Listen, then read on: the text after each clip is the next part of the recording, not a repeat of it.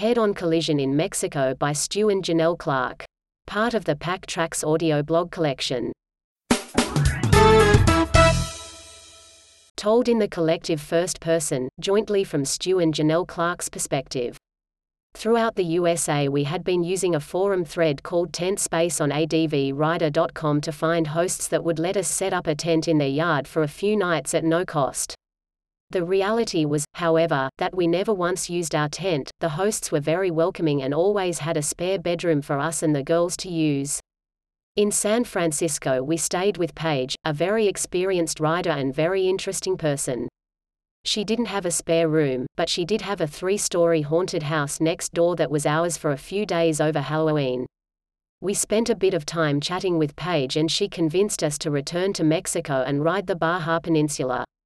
She even organized accommodation for us at the bottom if we made it, staying with her friend Chris in Los Barriles. Remaining always flexible and having such fond memories of Mexico, we were easily persuaded. The ride down the 1,700 km highway was pretty uneventful except for some pre-trials for the Baja 1000 off-road motorsport race. We crashed a local biker's bike night and slept in their clubhouse, crossed distances between fuel stations that required us to have our extended range tanks filled, we camped by the beach, overate on fish tacos and embraced the Mexican culture once again. We didn't rush, riding on average around 250 kilometers a day and a couple of times even staying put for the day to take in the moment. We arrived at Los Barriles in the early afternoon and rocked up to Chris Gate to find him relaxing in his hammock. He quickly came out to greet us and was fascinated by the fact that we really were traveling with our dogs. Chris gave us the tour of his oasis. There were glamping style tents erected ready with inflated mattresses, a fully equipped kitchen, meditation area, showers, baths, a few reserved caravans, and plenty more space for tents. As we had all our own camping equipment and Chris was expecting a lot of guests, we decided we'd put up our own tent. We stayed with Chris for a few days, swimming at the local beaches, riding up and down the coast, enjoying the local restaurants and their pools and watching as more and more people arrived in anticipation of Chris' famous Thanksgiving dinner. Chris had all but begged us to stay around for the festivities, but given that we were still on a tight timeline to reach New York, we're conscious that every day counted and so graciously declined. Two days before the dinner, with Thanksgiving preparations well on track, we packed away our tent and said our goodbyes. We were only riding 120 kilometers to La Paz to board an overnight ferry, which would take us to the Mexican mainland. We were out by 8 a.m., but our first stop was coffee. We really weren't too motivated to get going. We met a guy called Kirk at the coffee shop and spoke to him for about an hour, but then we really had to leave. We hadn't booked the ferry, so we wanted to arrive in La Paz early, which would also allow us to fit in some sightseeing. About 10 kilometers up the road, Stu looked down at where his tank bag should be and realized it was missing. While packing, he'd placed it on the table beside the bike and hadn't picked it up, so back he rode to get it while Janell waited at the side of the road. When Stu got back and saw Janell waiting, he asked why she'd pulled over and didn't go on, slowly allowing Stu to catch up. Janell replied, What if something happened? We will be right back after this word from our sponsor. Are you a dog person? Do you love to ride? Check out the Pillion Pooch at pillionpooch.com. We reached the town of El Triunfo and decided to stop to fill our camelbacks. It was hot and we were going through water quickly. While there, three ladies asked to take photos of our motorbikes. We of course said yes. They each adored Wee T and Shadow who got a lot of attention.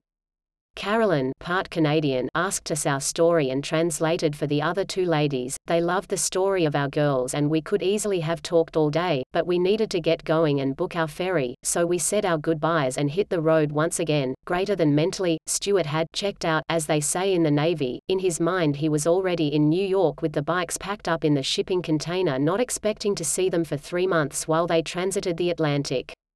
But physically, this reality was 6,000 km away.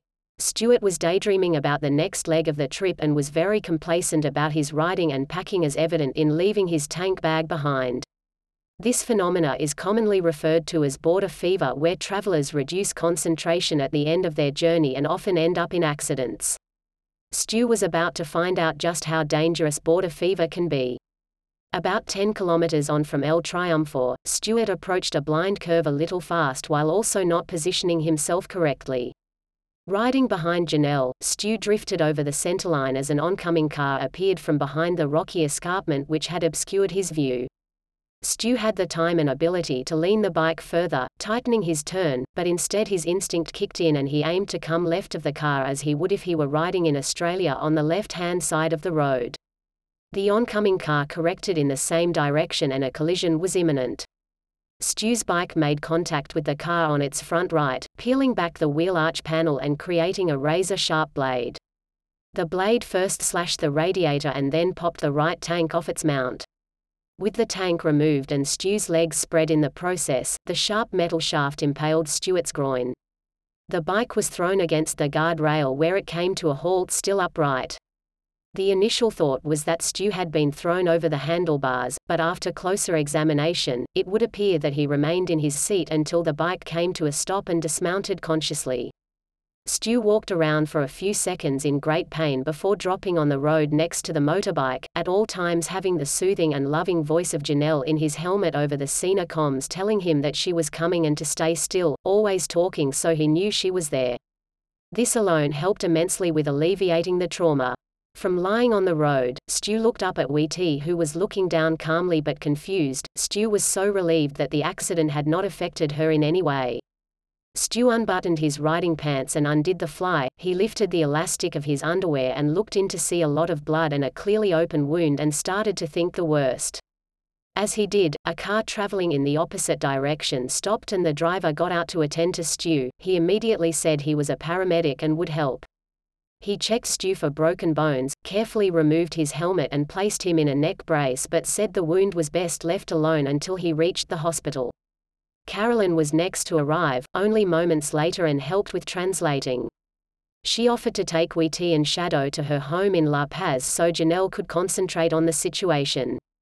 An ambulance was quickly dispatched from El Triunfo and at the scene within minutes getting Stuart onto a stretcher and en route to La Paz Hospital.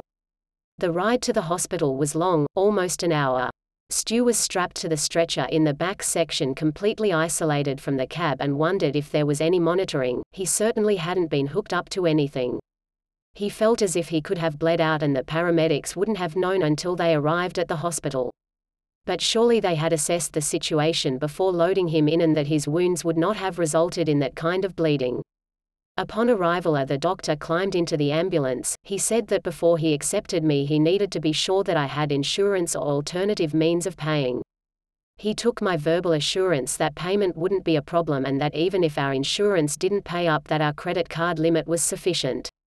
Once inside the hospital, Stu was attended to straight away with his riding gear removed intact and his underwear and t-shirt cut off. The removal of the underwear was extremely painful and no pain relief was offered. A nutritionist was called in to translate and told Stu that the doctor was about to spray a solution onto the wound that would cause a burning-like sensation for about 20 seconds and then completely disappear. This was an understatement, the pain was indescribable and Stu screamed in agony as the solution was generously sprayed over the scrotum. As promised though, the pain subsided, then the doctor prepared a local anesthetic and made multiple injections around the wound no idea why this couldn't have happened first. The doctor then prepared to stitch up the gashes on the scrotum and inner thigh. Even with the local anesthetic, each prick of the needle and pull of thread was felt and where pain was too much, the sprayed solution was again administered. It seemed as if the doctor was getting paid per stitch, Stu would think it must be over and again the doctor would thread the needle, this went on and on until he finally bandaged it up and placed Stu in an adult diaper. Meanwhile, Janell was taking care of things at the crash site. The driver of the car was a local photographer. He was fine, no injuries, but very upset about his car and Stu's condition. He remained calm throughout which was such a blessing, the situation could easily have escalated into something ugly if he had decided to jump up and down and yell and scream. About an hour after the incident, both federal and local police were all over the scene but not cooperating. Three Canadian friends that were staying with Chris just happened to drive past. They had changed their plans for the day and decided by chance to drive this way to do some sightseeing. As they approached the scene, they saw only the car and Stu's unmistakable bike against the guardrail. They said they all got a lump in their throats as they imagined the worst. Before long, they spotted Janell and stopped to help. Janell explained what had happened and that Stu was at the hospital. Lisa stayed with Janell while Zach and Patrick returned to El Triunfo to seek out a local friend called Link we'd only met the day before who could help coordinate the police. Link returned with Zach and Patrick to the scene and helped negotiate with the police and the driver. The federal police took over which meant there would be no bribes involved. But they didn't want to write a report, they were just happy for Janell to reach a settlement with the driver. The agreed amount for the damage to the car was US $500. Janell wanted to check the versions of events with Stu before accepting the driver's claim and so the police towed the bike back to La Paz as a guarantee until payment was made. After visiting Stu and everything was verified the cash payment was made and the bike released. Word had made its way back to Chris and Ned, who were in Cabo, an hour on the other side of Los Barriles. On first hearing the news from Zach and Patrick, Link messaged a friend who lived near Chris, who in turn told Claire, the co-owner of Chris Property, who told Jimmy and Brooke, who messaged Chris. By the time the message got to Chris it read something like, the Australians were in a head-on collision and the news isn't good. This was a drastically exaggerated version of the reality. Chris and Ned dropped everything, leaving a full trolley cart at Home Depot, to drive two hours to the hospital, while Steve, Jimmy, Brooke and Winter made their own way from Los Barriles. Although Stuart was extremely embarrassed about the incident, he was overwhelmed to have such good friends so close by. Everyone cycled through his hospital room two at a time to give their best wishes and offer everything they could to help. Chris arranged to stay the night in La Paz so that he would be there to drive the whole pack home the following day. Janell stayed the night with Carolyn who had a bed made up and sent photos of Wheatie playing with her five dogs, all rescues.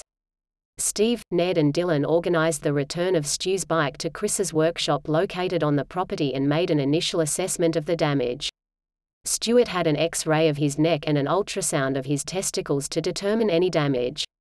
The X-ray returned all clear, but the ultrasound was inconclusive and so Stu was kept in overnight so that he could be monitored and another ultrasound could be conducted the next day when swelling and bleeding had subsided. Stuart slept about two hours that night, not due to pain, but something else, maybe the adrenaline, maybe the realization that he had defied death and was extremely lucky to be sitting in hospital with such a minor injury. Sleep however, wouldn't come easy for the next week. Stu was released around 1 p.m. the next day after the ultrasound was shown to be clear. Chris was waiting as promised and drove him and Wheatie back to a comfortable house that had been arranged for his recovery while Janell and Shadow followed on her bike. Once settled in the house, we stayed put for the night. The next day was the big Thanksgiving dinner that we had previously declined attendance but which fate had other plans. Janell helped set up in the morning with all the other guests while Stu rested in bed.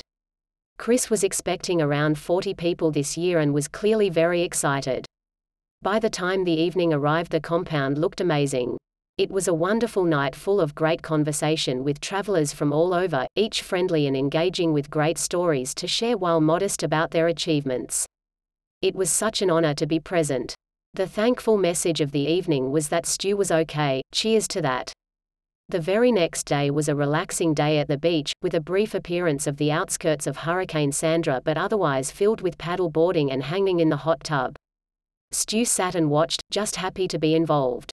That night the whole gang was together again to go out for dinner one last time before the early departures started.